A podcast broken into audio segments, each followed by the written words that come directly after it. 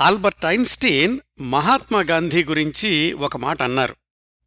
ఒకప్పుడు ఇలాంటి వ్యక్తి రక్తమాంసాలతో ఈ భూమి మీద సంచరించాడంటే భవిష్యత్తు తరాలు నమ్మలేకపోవచ్చు అని. ఆ స్థాయిలో కాకపోయినా ఈ మాటలు నిజం అనిపించేలాగా ఈ భూమి మీద జీవించిన వ్యక్తులు చాలామంది కనిపిస్తారు. వాళ్ళ గురించి తెలుసుకున్నప్పుడు నిజమా? నిజంగా ఇలాంటి వ్యక్తి ఉన్నాడా? ఇన్ని త్యాగాలు చేయడం సాధ్యమేనా? ఇంత నిస్వార్థంగా జీవించడం నమ్మశక్యమేనా? అనిపిస్తుంది. ముఖ్యంగా చరిత్రలో ప్రముఖంగా వినిపించని ఇలాంటి వ్యక్తులే చరిత్రకెక్కని చరితార్థులుగా మిగిలిపోతుంటారు. గత కొద్ది నెలలుగా మన టాక్ షోల్లో ఇలాంటి వ్యక్తులు కొంతమంది గురించి మాట్లాడుకున్నాం. శ్యామ్జీ కృష్ణవర్మ పాండురంగ ఖంఖోజే బీనాదాస్ దరిసి చెంచయ్య ఇలాంటి వ్యక్తుల జీవితాల గురించి తెలుసుకున్నప్పుడు ఒళ్ళు గగుర్పొడుస్తుంది అసలు ఇలాంటి వ్యక్తులు నిజంగా జీవించారా అనిపిస్తుంది. ఆ కోవకు చెందిన ఒక మహిళామూర్తి గురించి ఈరోజు తెలుసుకుందాం. ఆమె నెల్లూరు విప్లవ కణిక పొణకా కనకమ్మ. పొణకా కనకమ్మగారు జీవించింది పద్దెనిమిది వందల తొంభై రెండు నుంచి పంతొమ్మిది వందల అరవై మూడు దాకా. అసలు ఆడవాళ్ళే బయటకు రాని ఆ రోజుల్లో అందున మరింత ఘోషా కుటుంబంలో పుట్టిన కనకమ్మగారు చేసిన త్యాగాలు సంఘసేవ ఏ కొలమానాలకు అందవండి. దేశ స్వాతంత్ర్యం కోసం దేశమాత ముద్దుబిడ్డలందరూ పరిశ్రమించిన పురోగమించిన ఆ రోజుల్లో త్యాగాలు సంఘసేవ అనేవి ఈ రోజుల్లో పదవీ సంపదల్లాంటివి. ఆ రోజుల్లో సంఘసేవ అనేది పూర్తికాల వ్యాపకమైన జీవితాలు ఎన్నెన్నో కనిపిస్తాయి చరిత్ర పుటల్ని తవ్వితీస్తే అలాంటి వాళ్ళల్లో పొణకా కనకమ్మగారు ముందు వరసలో పరిగణించదగిన ప్రముఖురాలు. నెల్లూరు గాంధీగా పేరు పొందిన పద్మభూషణ్ వెన్నెలకంటి రాఘవయ్య గారు కనకమ్మగారి గురించి ఏమన్నారంటే ఎక్కడ స్త్రీ విద్య ఉద్ధరించబడిందో ఎక్కడ మహిళల ప్రాథమిక హక్కులు రక్షించబడినవో ఎక్కడ రైతు ఉద్యమాలు పుష్పించి ఫలించినవో అక్కడ కనకమ్మగారి పేరు వినబడుతుంది ఆమె మూర్తి కనబడుతుంది అని. Modern woman will rewrite history అన్న గురజాడ మాటలకు ప్రత్యక్ష నిదర్శనం పొణకా కనకమ్మగారు లోగడ కార్యక్రమాల్లో మనం దుర్గాబాయి దేశముఖ్ గారి గురించి డాక్టర్ కెఎన్ కేసరి గారి గురించి మాట్లాడుకున్నాం. వాళ్ళు పంతొమ్మిది వందల నలభై యాభైలలో చేపట్టిన కార్యక్రమాల్ని పంతొమ్మిది వందల ఇరవైలలోనే చేపట్టిన ధీర వనిత కనకమ్మగారు.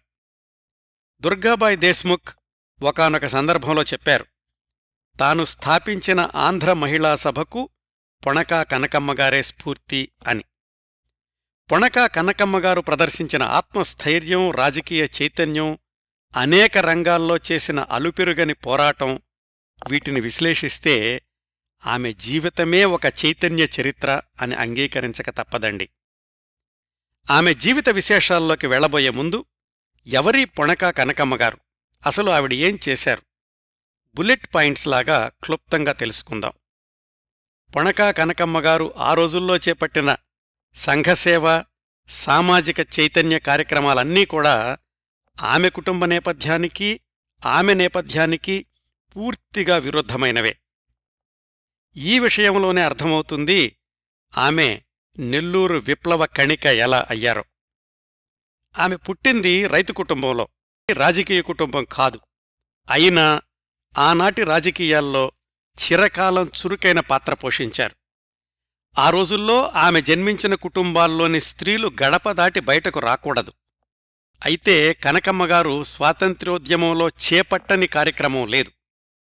గాంధీగారి ఉద్యమం ప్రారంభం కాకముందే రాజకీయ చైతన్యాన్ని అణువణువునా నింపుకున్న పొణకా కనకమ్మగారు పంతొమ్మిది వందల పదిహేనులోనే ఓవి చిదంబరం పిళ్ళై ఉన్నవ లక్ష్మీనారాయణ లాంటి విప్లవవాదులతో చేతులు కలిపి రహస్యంగా పిస్తోళ్ళు బాంబులు దిగుమతి చేసుకుని భద్రపరచినటువంటి సాహసి. ఎప్పుడు అవసరం వస్తుందోనని పిస్తోలు పేల్చడంలో శిక్షణ కూడా తీసుకున్నారు.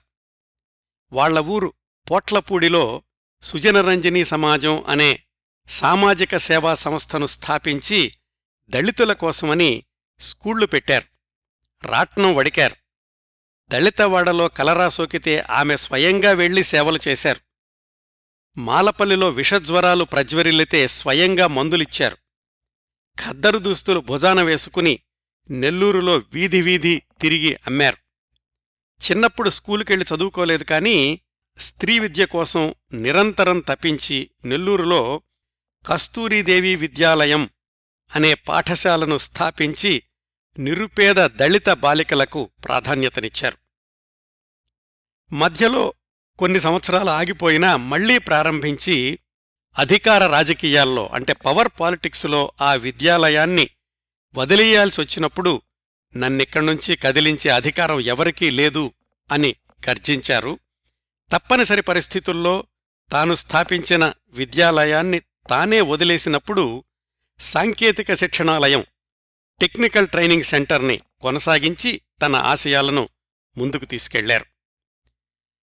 ఆ రోజుల్లో నెల్లూరు సందర్శించిన రాజకీయ సాహితీ ప్రముఖులందరూ కూడా పుణకా కనకమ్మగారి ఆతిథ్యాన్ని స్వీకరించిన వాళ్ళే. కనకమ్మగారి జీవితం కేవలం పోరాటాల చరిత్రే కాదు ఆమె చేసిన సాహిత్య సృష్టి కూడా అత్యంత ప్రశంసనీయం. ఏమాత్రం స్కూలు చదువు లేకపోయినా స్వయం కృషితో ప్రాచీన గ్రంథాలు చదివి సముపార్జించినటువంటి విజ్ఞానంతో పద్యాలు వ్రాశారు. వ్యాసాలు వ్రాశారు పత్రికల్లో శీర్షికలు వ్రాశారు ఒక చారిత్రక నవల కూడా వ్రాశారు. హిందీ నుంచి కథల్ని తెలుగులోకి అనువాదం చేశారు.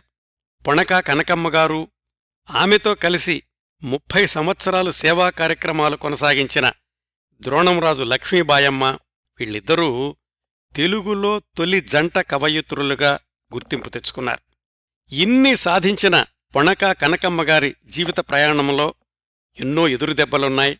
అటుపోట్లున్నాయి వెంకటగిరి జమీందారు గారికి వ్యతిరేకంగా జరిగిన రైతు ఉద్యమంలో వందలాది ఎకరాల ఆస్తిని కోల్పోయారు. చిన్న వయసులోనే కుమార్తెను కోల్పోయారు. ఆ తర్వాత భర్తను కోల్పోయారు. పాతికేళ్ళు నడిపిన తన విద్యాలయం నుంచి బహిష్కరణకు గురయ్యారు. వీటన్నింటి నుంచి తట్టుకోవడానికి ఏడెనిమిదేళ్ళపాటు ఆధ్యాత్మిక విషయాల వైపు దృష్టి మరల్చారు. ఆశ్రమాల్లో జీవించారు. మళ్ళీ జనజీవన స్రవంతిలోకొచ్చి సామాజిక సేవా కార్యక్రమాలని కొనసాగించారు. పొణక కనకమ్మగారు చేపట్టిన కార్యక్రమాల గురించి సాధించిన విజయాల గురించి క్లుప్తంగా చెప్తేనే ఇంత సుదీర్ఘమైన జాబితా వచ్చిందండి. ఇంకా ఆమె జీవన విస్తృతిని మీరు ఊహించుకోవచ్చు. ఆమె చివరి రోజుల్లో ఏడేళ్ళపాటు పక్షవాతానికి గురై మంచానికే పరిమితమైపోయినప్పటికీ మాటలు సరిగ్గా రాకపోయినా తన జీవితంలోని ముఖ్యమైన ఘట్టాలను డిక్టేట్ చేయించి ఆత్మకథలాగా వ్రాయించారు. ఈ ఆత్మకథను ఆమె చనిపోయిన సుమారు యాభై సంవత్సరాలకు రెండువేల పదకొండులో డాక్టర్ కాళిదాసు పురుషోత్తం గారు పరిష్కరించి ప్రచురించారు. ఆ స్వీయ చరిత్ర పేరు కనకపుష్యరాగం రెండు వందల యాభై పేజీల ఈ పుస్తకాన్ని చదువుతుంటే పొణకా కనకమ్మగారి జీవన విశ్వరూపం కనిపిస్తుందండి. ఈ పుస్తకంలోని విశేషాలు ఆధారంగా ఈ కార్యక్రమాన్ని రూపొందిస్తున్నాను. అలాగే పంతొమ్మిది వందల యాభై ఐదు మే సంచిక గృహలక్ష్మి పత్రికలో వచ్చిన వ్యాసం నుంచి కూడా కొన్ని విశేషాలు తీసుకున్నాను. ఇప్పుడు పొణకా కనకమ్మగారి జీవన రేఖల్లోకి వెళదాం. కనకమ్మగారు పుట్టిన తేదీ పద్దెనిమిది వందల తొంభై రెండు జూన్ పది. ఆమె బాల్యమంతా అమ్మమ్మగారి ఊరైన నెల్లూరు జిల్లా పోట్లపూడిలో గడిచింది. భవిష్యత్తులో చాలా కాలం ఆమె కార్యక్షేత్రం కూడా పోట్లపూడే. నాన్నగారి పేరు మరుపూరు కొండారెడ్డి. అమ్మగారి పేరు కామమ్మ. వాళ్ళ సంతానంలో చనిపోయిన వాళ్ళు చనిపోగా మిగిలిన వాళ్ళల్లో పెద్ద కుమార్తె కనకమ్మగారే. ఆమెకు ఇద్దరు తమ్ముళ్ళు ఇద్దరు చెల్లెళ్ళు. అమ్మగారు కామమ్మగారు బడికెళ్ళి చదువుకోకపోయినా పురాణాలన్నీ క్షుణ్ణంగా అధ్యయనం చేశారు.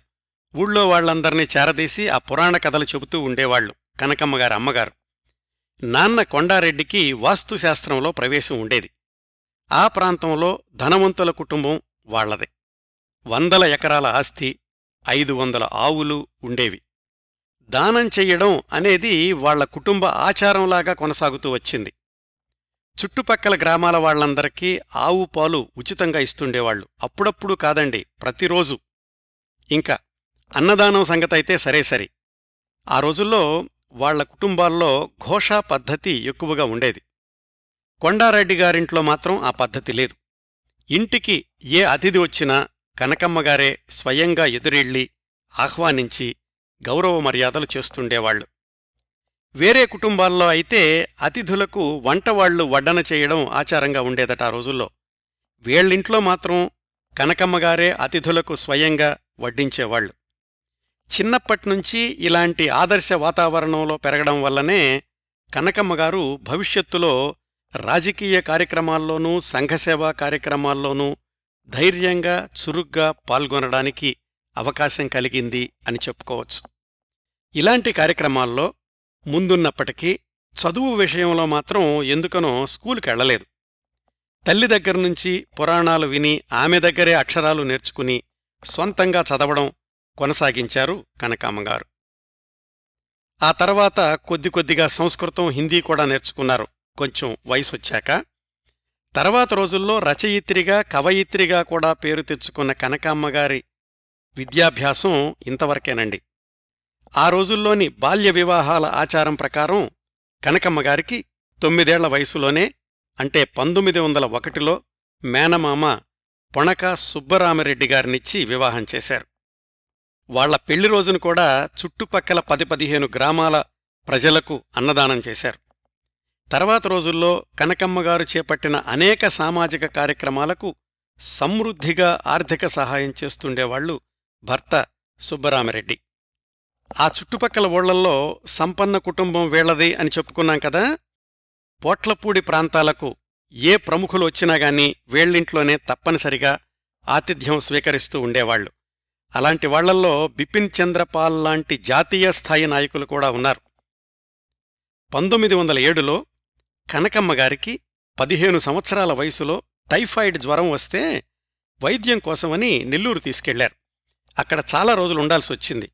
అక్కడ ఒక ఇల్లు తీసుకుని ఉండేవాళ్ళు వందే మాతరం ఉద్యమం ముమ్మరంగా సాగుతున్న రోజులు. బిపిన్ చంద్రపాల్ రాజకీయ ఉపన్యాసాలిస్తూ నెల్లూరొచ్చారు ఆయనకు పొణకావారే ఆతిథ్యం ఇచ్చారు నెల్లూరులో. రెండు రోజులు అక్కడ ఉపన్యాసాలయ్యాక వెళ్ళిపోబోయే ముందు కనకమ్మగారింటికొచ్చి ఆమెను ఆశీర్వదించి వెళ్ళారు బిపిన్ చంద్రపాల్. కనకమ్మగారు ఒక రాజకీయ నాయకుడిని అంత దగ్గరగా చూడడం అదే మొదటిసారి. తర్వాత రోజుల్లో అలాంటి పెద్ద పెద్ద రాజకీయ నాయకులతో కలిసి పనిచేస్తాను అని ఆమె అప్పుడు అనుకుని ఉండరు. కనకమ్మగారికి పదహారు సంవత్సరాల వయసులో పంతొమ్మిది వందల ఎనిమిదిలో ఒక కూతురు జన్మించారు. ఆమె పేరు వెంకట సుబ్బమ్మ. తర్వాత రోజుల్లో ఆ కుమార్తె వెంకట సుబ్బమ్మ కూడా తల్లి బాటలోనే నడిచి కనకమ్మగారి కార్యక్రమాలన్నింటిలోనూ పాల్గొనడం ప్రత్యేకమైన విశేషం. ఇంకా వివరాలు కథాక్రమంలో వస్తాయి. పొడక కనకమ్మగారి సామాజిక సేవా కార్యక్రమాలకు నాంది పంతొమ్మిది వందల పదమూడవ సంవత్సరంలో జరిగింది. కనకమ్మగారు తమ్ముళ్ళు మరుదులు మరికొంతమంది స్థానికుల సహాయంతోటి పంతొమ్మిది వందల పదమూడు మార్చి ఒకటిన సుజనరంజనీ సమాజం అనే సామాజిక సేవా సంస్థను స్థాపించారు వాళ్ళ ఊళ్ళోనే. కేవలం వాళ్ళ సొంత ఊరైన పోట్లపూడిలోనే కాకుండా చుట్టుపక్కల గ్రామాల్లో ఆ సుజనరంజని సమాజానికి శాఖలు కూడా అంటే బ్రాంచెస్ కూడా ఏర్పాటు చేశారు. సుజనరంజని సమాజం తరఫున అనేక కార్యక్రమాలు నిర్వహించారు కనకమ్మగారు ఒక సంవత్సరం రెండు సంవత్సరాలు కాదండి. దశాబ్దాల పాటు. వాటిల్లో మొట్టమొదటిది గ్రంథాలయాల స్థాపన. ఆ రోజుల్లోనే అయ్యంకి రమణయ్య గారి నాయకత్వంలో గ్రంథాలయ ఉద్యమం ప్రారంభమైంది. దాని తరఫున ప్రముఖులు తరచూ పొట్లపూడి వచ్చి సభలు సమావేశాలు నిర్వహిస్తుండేవాళ్ళు ఆ స్ఫూర్తితో కనకమ్మగారు వాళ్ళ ఊళ్ళో వివేకానంద పుస్తక భాండాగారము అనే పేరుతోటి లైబ్రరీని మొదలుపెట్టారు. అలాగే పక్కనే ఉన్న కొత్తూరులో గోఖలే పుస్తక భాండాగారము అని ఇలాగ ఒక అరడజను గ్రంథాలయాలు ప్రారంభించారు తన సుజనరంజని సమాజం ఆధ్వర్యంలో. అప్పటికీ ఆమె వయసు ఇరవై ఒక్క సంవత్సరాలు ఐదు సంవత్సరాల పాపకు తల్లి. ఆ వయసులోనే పది మందిని కూడగట్టుకునే నాయకత్వ లక్షణాలుండేవి కనకమ్మగారికి అందుకే గ్రంథాలయ స్థాపనలో చాలామందిని భాగస్వాముల్ని చేశారు. అయితే ఎంతమంది కలిసి పనిచేసినప్పటికీ వాటికి అవసరమైన నిధులు ధనసహాయం అంతా కూడా పొణకా కనకమ్మగారి సొంతమే. డబ్బులు సమకూర్చే బాధ్యత నాది మీరు అమలుపరచండి అని బృందాల్ని ఉత్సాహపరుస్తూ ఉండేవాళ్ళు భర్త సుబ్బరామిరెడ్డి గారు కూడా భార్య చేపట్టే కార్యక్రమాల్ని ప్రోత్సహించడమే కాకుండా ఆర్థిక సహాయం కూడా ఆయన అందిస్తూ ఉండేవాళ్ళు ఇలాంటి త్యాగాలు ఈ రోజుల్లో వినడానికి విచిత్రంగా నమ్మడానికి కాస్త అసహజంగా అనిపిస్తుంది కాని వందేళ్ళ క్రిందట ఇలాంటి త్యాగమూర్తులు చాలామంది ఉండేవాళ్ళండి వాళ్ళు చేపట్టిన కార్యక్రమాలే వాళ్ళ త్యాగ నిరతికి ప్రత్యక్ష నిదర్శనాలు. ఇంకా ఈ సుజనరంజని సమాజం తరఫున కనకమ్మగారు చేపట్టిన కార్యక్రమాల్లో మరికొన్నేమిటంటే స్ఫోటకము కలరా మొదలైన వ్యాధులు ప్రబలినప్పుడు మద్రాసు నుంచి మందులు తెప్పించి ఉచితంగా పంచిపెడుతుండేవాళ్ళు ఒకసారి వాళ్ళ ఊరి పక్కనున్న మాలవాడలో అందరికీ టైఫాయిడ్ జ్వరాలొస్తే సుజనరంజని బృందమే స్వయంగా వెళ్ళి వాళ్ళకు సేవలు చేశారు. కనకమ్మగారు బియ్యం వేయించి విసరి ఇస్తే వాళ్ళమ్మగారు గంజి కాసేవాళ్ళు జోరు వానలతోటి ఊరంతా నీళ్ళమయం. మాలపల్లికి వెళ్ళాలంటే మోకాలి లోతు నీళ్ళల్లో నడిచి వెళ్ళాలి అలాంటి స్థితిలో కనకమ్మగారి సుజనరంజని సమాజం సభ్యులు ఉదయం సాయంకాలం మాలపల్లికి వెళ్ళి వాళ్ళకు మందులిచ్చి గంజిపోసి వస్తుండేవాళ్ళు. వాళ్ళల్లో పొనకా కనకమ్మగారు కూడా ముందుండి నడిపించేవాళ్ళు. ఇంకోసారి పోట్లపూడిలో కలరా వచ్చింది. మాదిగవాడలో ఒకళ్ళకి కలరా సోకింది అని తెలిసింది. సమయానికి సుజనరంజని సమాజం తరఫున పనిచేసే నెల్లూరు రామానాయుడు అందుబాటులో లేరు. కనకమ్మగారి చెల్లెళ్ళకు పాఠాలు చెప్పడానికొచ్చిన చతుర్వేదుల రాఘవయ్య అనే మాస్టార్ని అభ్యర్థించారు కనకమ్మగారు మడి ఆచారం ఇలా ఎన్నింటినో పాటించే ఆ మాస్టారు కనకమ్మగారు చెప్పగానే వెంటనే వెళ్ళి గూడెంలో కలరా వ్యాధిగ్రస్తుడికి సేవ చేసొచ్చారు. కనకమ్మగారి మాటంటే చుట్టుపక్కల వాళ్ళకి అంత గౌరవం ఉండేదండి. మొట్టమొదట్లో ఈ సుజనరంజని సమాజానికి రాజకీయాల ప్రసక్తి ఉండేది కాదు. అయితే వెన్నెలకంటి రాఘవయ్య చతుర్వేదుల కృష్ణయ్య ఇలాంటి వాళ్ళ ప్రభావంతోటి విప్లవ రాజకీయాలకు కూడా కేంద్ర బిందువయింది సుజనరంజని సమాజం. దాని తరఫున పంతొమ్మిది వందల పద్నాలుగు ప్రాంతాల్లోనే పొణకా కనకమ్మగారి బృందం చేపట్టినటువంటి కార్యక్రమాలు అసాధారణమైనవి. ఎలాగంటే వెన్నెలకంటి రాఘవయ్య గారికి మద్రాసులోని విప్లవ బృందాలతో పరిచయం ఏర్పడింది. అక్కడ్నుంచి రహస్యంగా పిస్తోళ్ళు బాంబులు తెప్పించారు. పల్లెపాడులోని పినాకిని నదీ తీరంలో ఒక మామిడి తోటలో ఆ బాంబులు పిస్తోళ్ళు వాటన్నింటినీ రహస్యంగా ఇసుకలో పాతిపెట్టి భద్రపరిచారు. ఆ రోజుల్లోనే మొదటి ప్రపంచ యుద్ధం మొదలయింది ఉత్తర భారతదేశంలో గదర్ పార్టీ సభ్యుల విప్లవ కార్యక్రమాలు మొదలయ్యాయి. వాటి స్ఫూర్తితో కనకమ్మగారి బృందం కూడా విప్లవ పోరాటాలు చేపట్టాలి అని నిర్ణయం తీసుకున్నారు. మార్గదర్శకత్వం కోసమని బాలగంగాధర్ తిలక్ని కలుసుకుని రమ్మని వెన్నెలకంటి రాఘవయ్య గారిని పూనా పంపించారు కనకమ్మగారు వీటన్నింటికీ ఆర్థిక సహాయం పూర్తిగా పొణక కనకమ్మగారిదే అయితే ఆ విప్లవ కార్యక్రమాలు అంతకు మించి ముందుకు వెళ్ళలేదనుకోండి కాని ఆ ప్రయత్నాలు చేసినటువంటి ఆమె ధైర్యాన్ని అభినందించి తీరాలి. ప్రత్యేకంగా చెప్పుకోవాల్సిందేమిటంటే అప్పటికి ఇంకా నెల్లూరు జిల్లాలో ఎక్కడా పెద్దగా రాజకీయ చైతన్యం రాలేదు. ఆ చైతన్యానికి బీజం వేసింది కనకమ్మగారే తన సొంత ఊరైనటువంటి పోట్లపూడిలోనే. అక్కడ్నుంచి నెల్లూరు జిల్లాలో ఏ రాజకీయ నాయకుడొచ్చినా ముందుగా పోట్లపూడిలో ప్రసంగించాల్సిందే. పంతొమ్మిది వందల పదిహేడులో ఐదవ ఆంధ్ర మహాసభ నెల్లూరులో జరిగినప్పుడు తొలిసారిగా వేలాది మంది సమక్షంలో పొణకా కనకమ్మగారు వేదిక నెక్కి ప్రసంగించారు. ఒకవైపు సామాజిక సేవ ఇంకొక వైపు రాజకీయ కార్యక్రమాలతో పాటు సుజనరంజని సమాజం తరఫున సాహిత్య సేవ కూడా ప్రారంభించారు కనకమ్మగారు ఆవిడ సొంతంగా పత్రికల్లో పద్యాలు వ్యాసాలు కాలమ్సు వ్రాయడమే కాకుండా శ్రీపాద సుబ్రహ్మణ్య శాస్త్రి గారికి ఒక సంవత్సరం పాటు వాళ్ళింట్లో ఆశ్రయం ఇచ్చారు.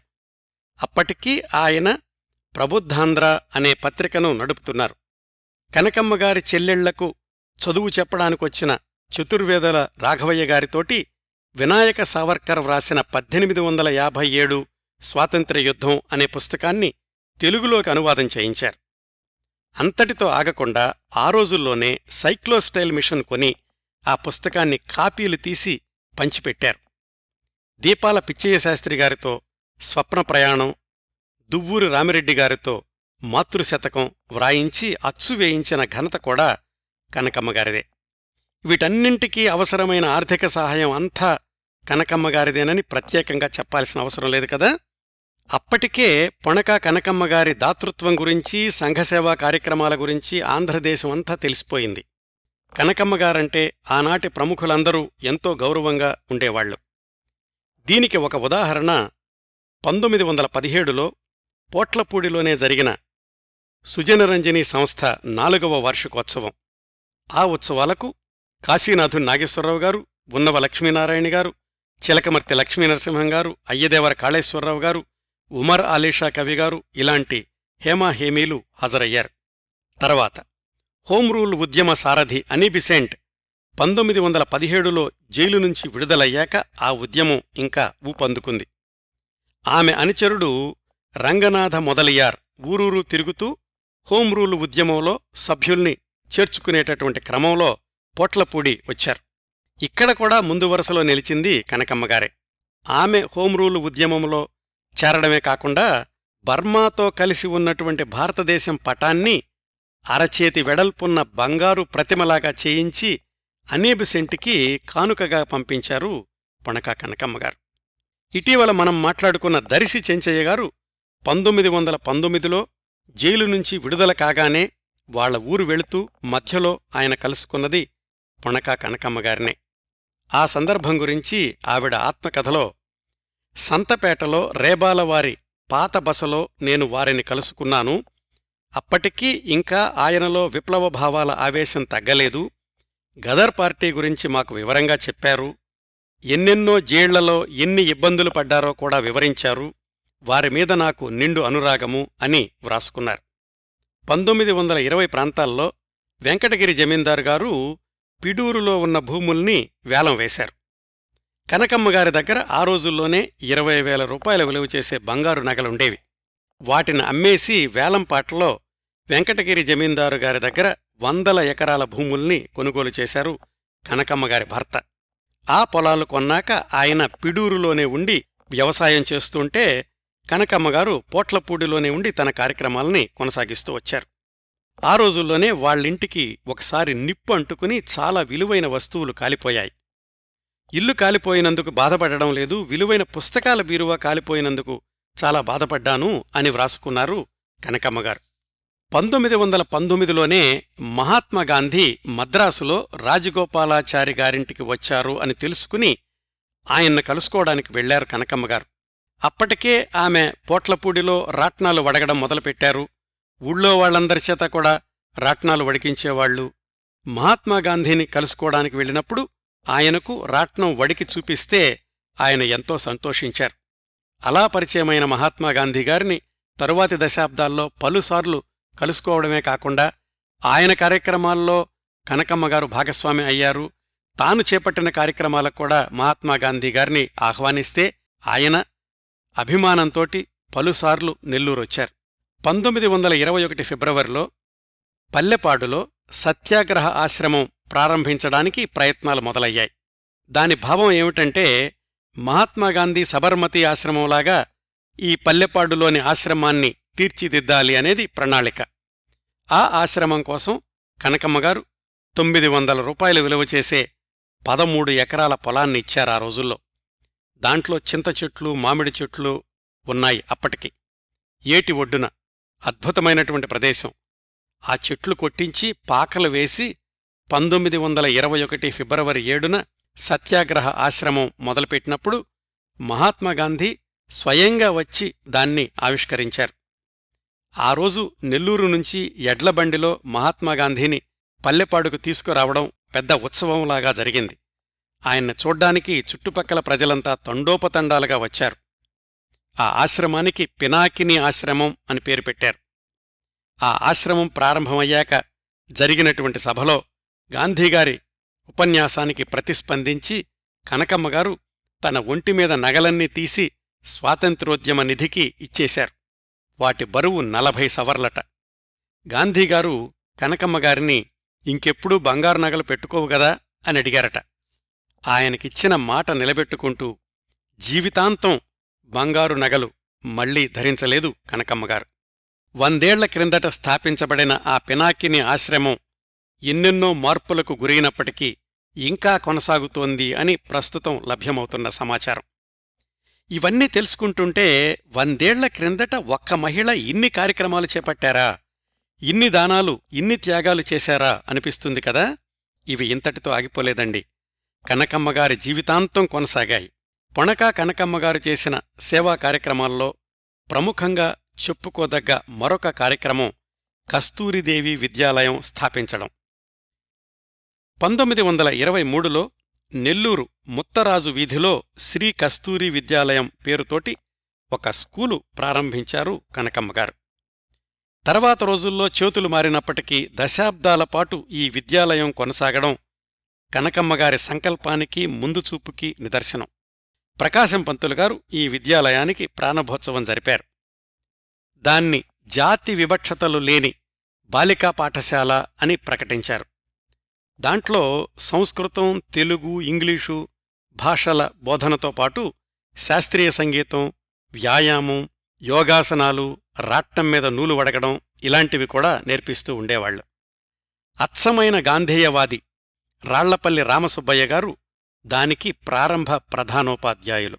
జాతీయ ఉద్యమంలో జైలుకెళ్ళొచ్చిన కందాళై శ్రీనివాసన్ పాటూరి బాలసరస్వతమ్మ ఇలాంటి ఉన్నత వ్యక్తిత్వం గలవాళ్ళు పిల్లలకు పాఠాలు చెప్తూ ఉండేవాళ్ళు. మొట్టమొదటి ఏడేళ్ళలో మూడు వందల మంది బాలికలు ఈ స్కూల్లో విద్య నేర్చుకున్నారు.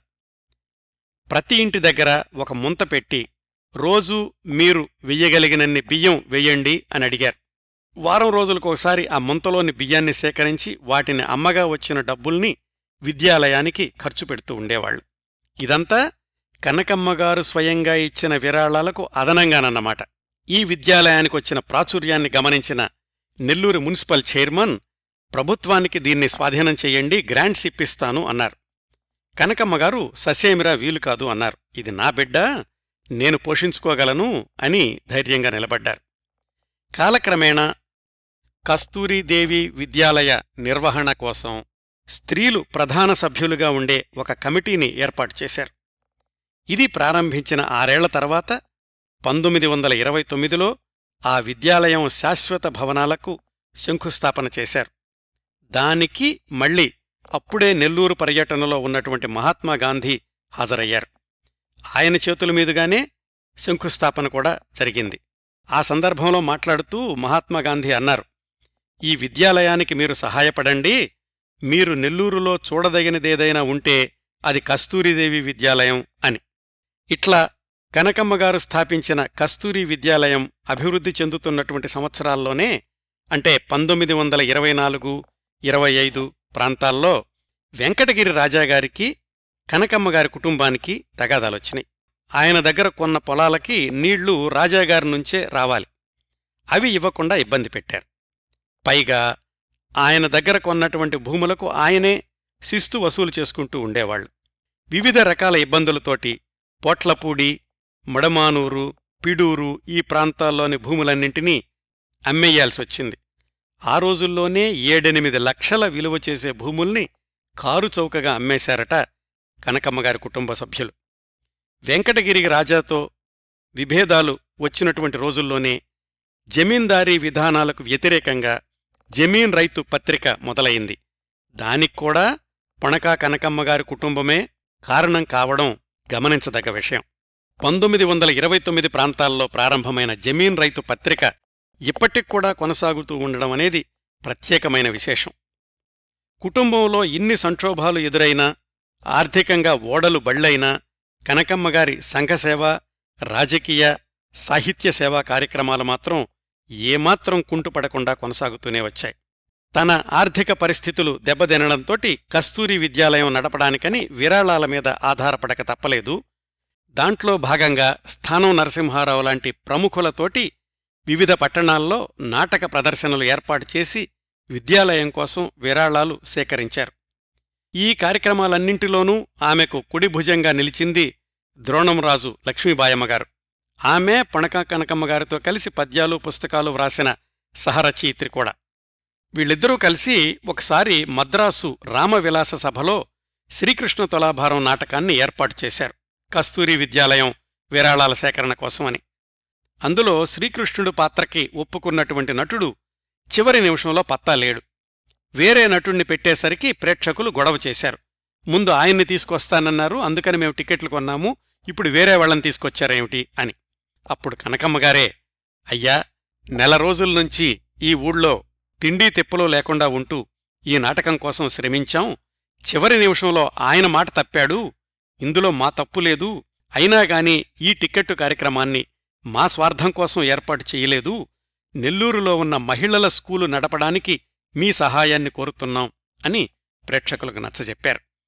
ఆ స్కూలు నడపడం కోసం ఆవిడ పడిన శ్రమ అంతా ఇంతా కాదండి. ఇలాంటి సంఘటనలు బోలెడన్నున్నాయి. ఇలాంటి పట్టుదల ఉన్న వ్యక్తులు ఆ రోజుల్లోనే ఎక్కువగా కనిపిస్తారండి. పంతొమ్మిది వందల ముప్పైలో ఉప్పు సత్యాగ్రహంలో పాల్గొన్నందుకు కనకమ్మగారికి ఆరు నెలలు కఠిన కారాగార శిక్ష విధించారు. జైలుకెళ్ళేటప్పుడు కూడా కొంత డబ్బులు స్కూలు నిర్వహణకు ఇచ్చి మరీ వెళ్ళారు అది ఆమె ముందుచూపు కస్తూరి విద్యాలయం పట్ల ఆమెకున్నటువంటి ప్రేమ. పంతొమ్మిది వందల ముప్పై రెండులో ఇంకొకసారి గాంధీ పిలుపునందుకుని శాసనోల్లంఘనం చేసి జైలుకెళ్ళారు కనకమ్మగారు.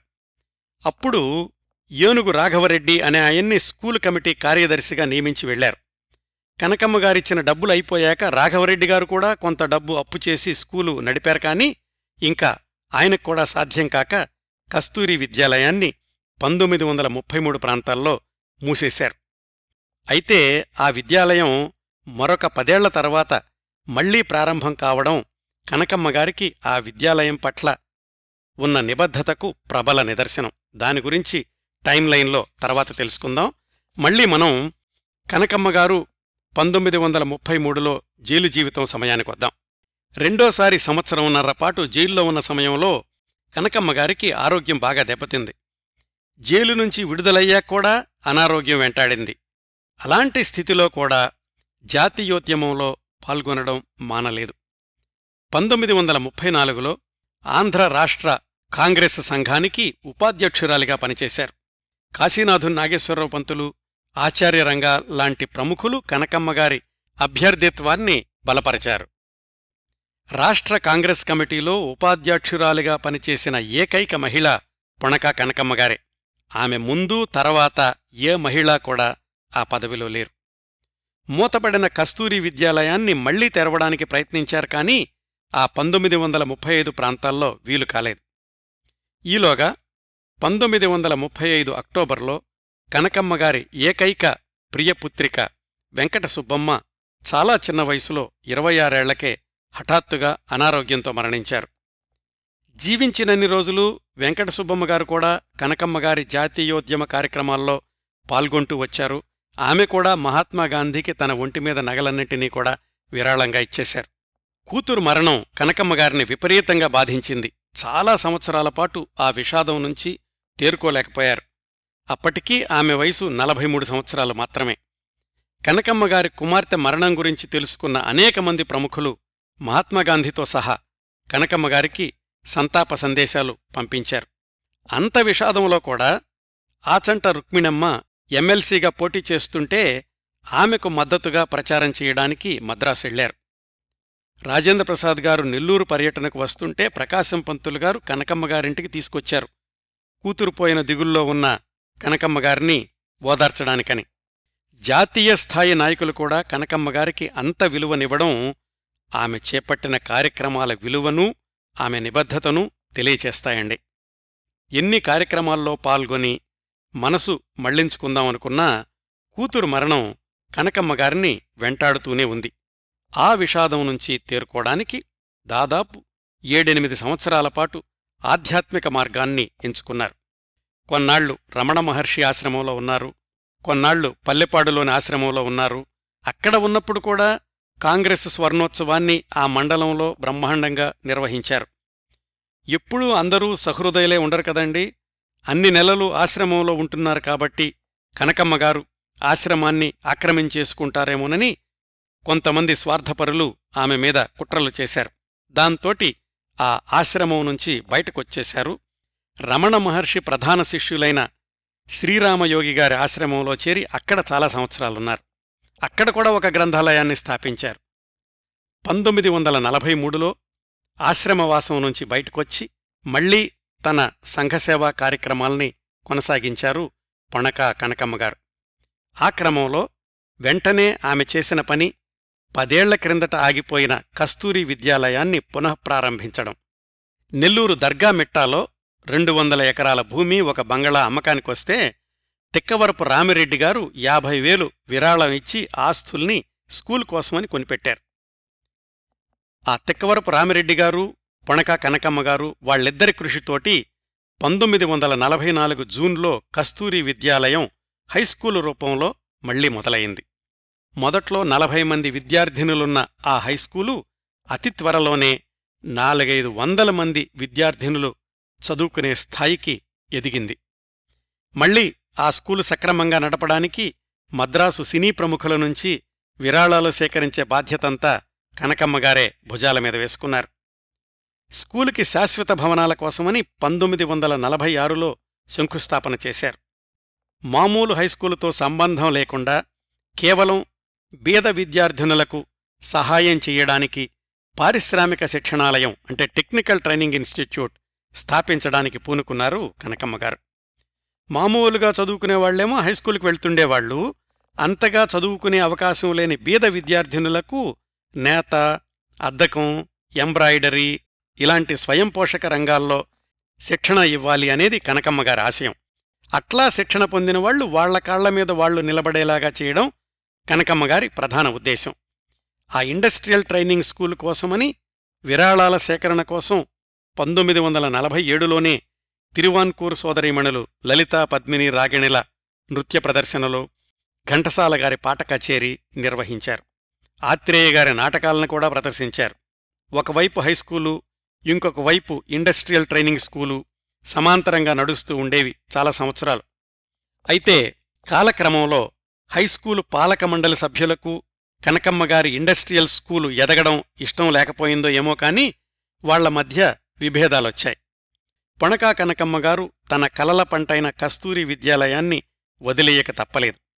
ఇండస్ట్రియల్ స్కూల్ని వేరే చోటకు మార్చి తన సమయాన్ని పూర్తిగా ఆ పారిశ్రామిక శిక్షణా కేంద్రానికి కేటాయించారు. పంతొమ్మిది వందల నలభై ఏడులో భర్త మరణం ఇంకొక విషాదం కనకమ్మగారి జీవితంలో.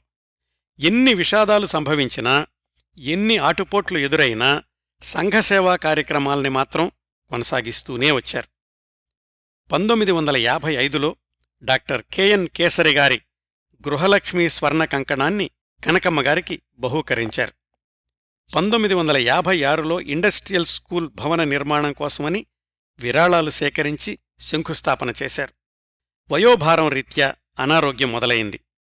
వివిధ వ్యాధులతో బాధపడుతూ పక్షవాతం బారిన పడి మంచానికే పరిమితం అవ్వాల్సొచ్చింది ఆ స్థితిలో కూడా పారిశ్రామిక శిక్షణా కేంద్రాన్ని ఎలా అభివృద్ధి చెయ్యాలా ఇంకా ఏమేం సౌకర్యాలు కల్పించాలా అనే ఆలోచిస్తూ ఉండేవాళ్ళు పొణకా కనకమ్మగారు పంతొమ్మిది వందల యాభై ఎనిమిదిలో ఆమె ఆత్మకథ డిక్టేట్ చేసే సమయానికి ఒక్కసారి వెనక్కి తిరిగి చూస్తే దాదాపు నలభై ఐదు సంవత్సరాల జీవితాన్ని సమాజసేవకు అంకితం చేశారు పొణకా కనకమ్మగారు మరణించడానికి ఒక సంవత్సరం ముందు పంతొమ్మిది వందల అరవై రెండులో దుర్గాబాయి దేశ్ముఖ్ గారి ఆధ్వర్యంలో మద్రాసులోని ఆంధ్ర మహిళా సభ రజతోత్సవాల్లో కనకమ్మగారిని ఘనంగా సన్మానించారు. తన డెబ్భై ఒక్క సంవత్సరాల వయసులో పంతొమ్మిది వందల అరవై మూడు సెప్టెంబర్ పదిహేనున కన్నుమూశారు పొణక కనకమ్మగారు పట్టుదల కర్తవ్యదీక్ష సేవాభావం త్యాగనిరతి ఒకటా రెండా. పొణకా కనకమ్మగారి జీవితం అణువణువు స్ఫూర్తిదాయకమేనండి. ఆమె సమకాలీనులతో ఎవరితో పోల్చినప్పటికీ కనకమ్మగారు చేసిన సేవలు అత్యంత ప్రత్యేకమైనవి విశిష్టమైనవే. అయితే చరిత్రలో ఆమె పేరు అంతగా వినిపించకపోవడం ఆశ్చర్యకరమే. ఇలాంటి త్యాగమూర్తుల గురించి విశిష్ట మహిళల గురించి మనం తెలుసుకోవడమే కాదు పది మందికి ముఖ్యంగా యువతరానికి తెలియచేస్తే కొంతమందిలోనైనా స్ఫూర్తి నింపిన వాళ్ళమవుతాం ఇవండి నెల్లూరు విప్లవ కణిక పొణకా కనకమ్మగారి గురించి మనకున్న సమయంలో నేను చెప్పగలిగినన్ని విశేషాలు. ఈ ఎపిసోడ్ని ఇంతటితో ముగిస్తున్నాను. ఈ కార్యక్రమాలను ఆదరించి అభిమానిస్తున్న శ్రోతలందరకు హృదయపూర్వకంగా కృతజ్ఞతలు తెలియచేస్తున్నాను. మళ్ళీ వారం మరొక మంచి కార్యక్రమంతో కలుసుకుందాం. అంతవరకు నవ్వుతూ ఉండండి. మీ నవ్వులు పది మందికి పంచండి. ప్రస్తుతానికి మీ వద్ద సెలవు తీసుకుంటోంది సదా మీ ఆదరాభిమానాలను కోరుకునే మీ కిరణ్ ప్రభ.